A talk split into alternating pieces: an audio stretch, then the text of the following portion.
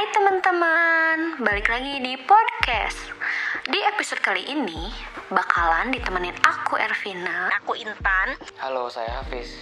Pada kesempatan kali ini, kita perwakilan kelompok 2 ingin membahas materi mengenai deregulasi dan debirokratisasi dalam upaya peningkatan mutu pelayanan masyarakat.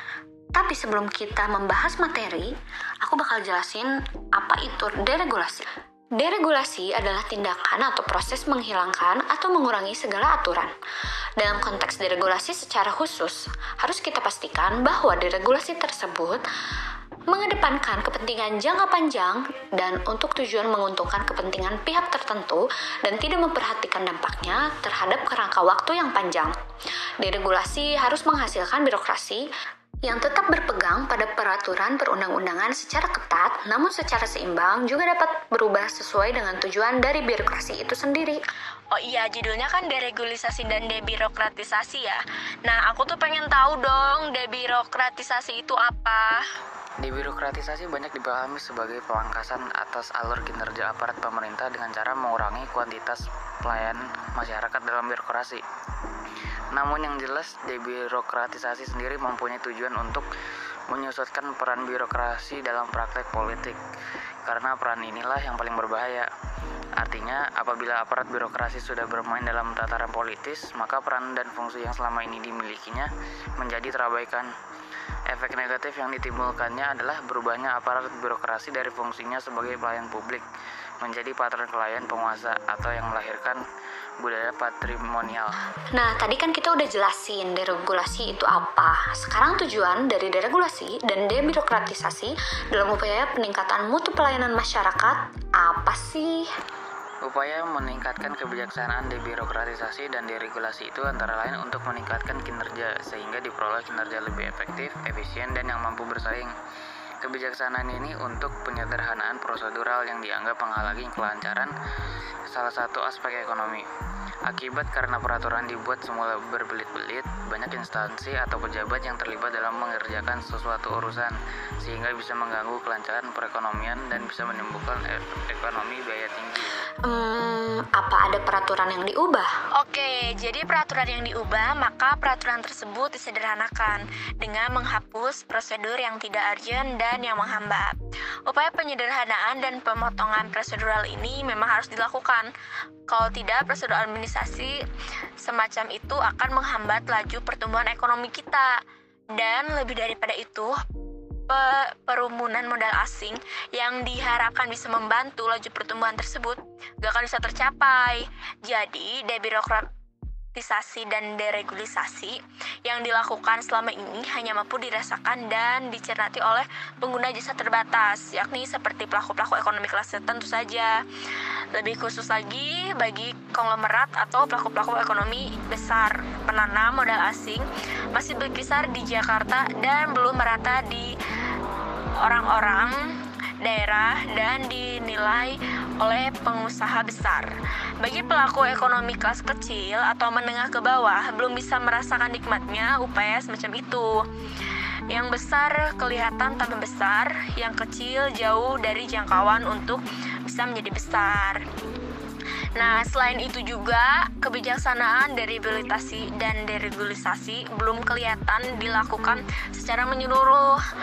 Untuk karena itu, aspek kehidupan administrasi publik kita, organisasi pemerintahan masih kelihatan sangat besar baik dilihat secara institusional maupun dari besaran aparaturnya atau dari pegawainya. Berikut peranan yang dilakukan. Organisasi birokrasi seperti itulah jelas bisa menghambat laju pertumbuhan yang sehat dan iklim usaha masyarakat. Selain itu, apakah ada masalah lain dalam debirokratisasi dan deregulasi administrasi publik? Masalah lain yang perlu dipikirkan dalam debirokratisasi dan deregulasi administrasi publik adalah kelembagaan birokrasi. Bentuk kelembagaan pada organisasi-organisasi abad 21 akan banyak dipenuhi dan dipertajam oleh beberapa kekuatan yang berpengaruh dari lingkungan eksternal yang antara lain berasal dari perubahan-perubahan teknologi yang eksplosif, dominasi ekonomi post-industrial yang dipengaruhi oleh informasi, pengetahuan, pendidikan, dan pelayanan, globalisasi bisnis, politik culture, dan masalah-masalah lingkungan hidup. Terus restrukturisasi dari perekonomian nasional untuk mengakomodasikan kompetisi internasional yang intensi. Demikian juga faktor demografi, dart social kultural, SIP yang mengarah kepada diversity dan fragmentasi nilai gaya dan selera hidup. Oleh karena itu, masalah kelembagaan dalam administrasi publik perlu memperoleh perhatian dalam reformasi atau deregulasi dan debirokratisasi. Terus yang ketiga tentang sistem dan prosedur yang kini masih dirasakan memberatkan konsumen.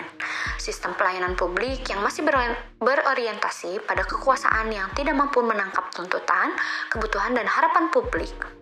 Sistem pelayanan administrasi publik nantinya diharapkan bisa mendukung ciri-ciri dan sosok organisasi. Abad 21. Lalu nih, aku masih bingung gimana sih meningkatkan pelayanan masyarakat itu boleh bisa jelasin nggak Hafiz atau Ervina? Peranan yang selama ini suka mengatur dan minta dilayani harus diubah menjadi suka melayani, suka mendengarkan tuntutan, kebutuhan, dan harapan-harapan masyarakat. Dari yang suka menekankan kekuasaan dan monolog, mau tidak mau harus diubah menjadi fleksibel, kolaboratif, dan dialogis. Dan cara-cara yang sloganis diubah jadi cara-cara kerja yang realistis, programis, dan pragmatis. Proses pemberdayaan masyarakat perlu ditingkatkan dengan menjalin alignment atau kemitraan dan kolaborasi dengan masyarakat. Peran organisasi yang berbau swasta atau swadaya masyarakat jangan diremehkan. Tampaknya ada gejala bahwa proses inovasi itu lebih cepat dilakukan dan dimulai dari pihak organisasi swasta ketimbang dari birokrasi publik atau pemerintah.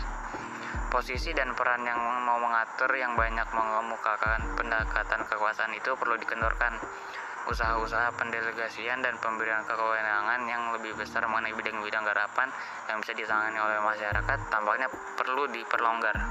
Hmm, gitu ya. Terus udah itu apa ada reformasi birokrasi pelayanan perizinan untuk masyarakat kah? Reformasi birokrasi dalam pelayanan perizinan. Reformasi birokrasi baik pada tingkat pemerintah pusat maupun pemerintah daerah merupakan kebutuhan dalam upaya untuk mewujudkan good public governance. Tata kepemerintahan yang baik merupakan suatu konsepsi tentang penyelenggaraan pemerintah yang bersih, demokratis, dan efektif sesuai dengan cita-cita terbentuknya suatu masyarakat madani. Tata kepemerintahan yang baik merupakan suatu bentuk pemerintahan dan administrasi publik yang mampu bekerja secara efisien, yakni mampu memenuhi kebutuhan rakyat. Reformasi birokrasi di tingkat pemerintah daerah diarahkan untuk melakukan penyempurnaan terhadap semua kelemahan atau kekurangan yang terjadi pada pelaksanaan kebijakan desentralisasi sebagai ujung tombak dalam mengembangkan fung fungsi utama birokrasi, yaitu pelayanan publik yang secara langsung menyentuh upaya pemenuhan kepentingan atau kebutuhan masyarakat.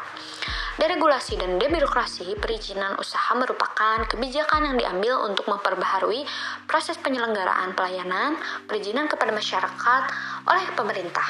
Selama ini dirasakan menghambat atau tersendat untuk disempurnakan melalui proses percepatan pelayanan dengan memotong mata rantai pengaturan pelayanan dan unit organisasi yang terlibat. Proses penyempurnaan harus terpadu lintas instansi, lintas sektor, dan dikoordinasikan oleh instansi pemerintah yang memiliki kompetensi dan kewenangan untuk mengambil kebijakan, mengurangi aturan prosedur, dan rasionalisasi kelembagaan pemerintah. Dalam pelayanan masyarakat, kebijakan apa yang dilakukan pemerintah untuk memperluas pelayanan perizinan? Nah, sebenarnya kebijakan pemerintah dalam memperluas kompetensi ini udah ada perizinannya dari Menteri Pemberdayagunaan Aparatur Negara nomor 63 tahun 2003 tentang pedoman umum penyelenggaraan pelayanan publik. Dalam pemberdayagunaan aparatur negara, pada dasarnya adalah pembinaan, penerbitan, dan penyempurnaan aparatur negara, baik dari aspek kelembagaan, sumber daya manusia, aparatur, tata laksana, dan pengawasan. Dan percepatan pendayagunaan aparatur negara dilakukan melalui reformasi birokrasi dengan sasaran mengubah pola pikir atau mindset, budaya kerja, dan sistem manajemen pemerintah sehingga meningkatkan kualitas pelayanan publik lebih cepat tercapai lagi. Upaya tersebut dilaksanakan secara berkelanjutan dan berkesinambungan yang berujung pada pelayanan publik yang prima. Dalam rangka melaksanakan Undang-Undang Nomor 25 Tahun 2009 tentang pelayanan publik terutama dalam melaksanakan evaluasi kinerja pelayanan publik serta dalam upaya mempercepat peningkatan kualitas pelayanan publik. Maka diperlukan pemberdayaan apresiasi terhadap unit pelayanan publik yang telah melaksanakan pelayanan prima, yaitu pelayanan yang cepat, tepat, murah, aman, berkeadilan, dan akuntabel, berupa pemberian penghargaan sebagian dari pembinaan aparatur negara. Gitu. Oke teman-teman, kita udah nemuin teman-teman semua dari episode 1 NGO, episode 2 SDGs, dan episode 3 sekarang dari regulasi. Episode 3 ini adalah episode penutup kita. Jadi uh, aku berharap dan teman-temanku berharap um, para pendengar podcast selalu uh, mendapatkan dan mengambil manfaat dari apa yang kita sampaikan. Mohon maaf bila ada yang kurang yang salah. Kami kelompok 2 pamit. Bye.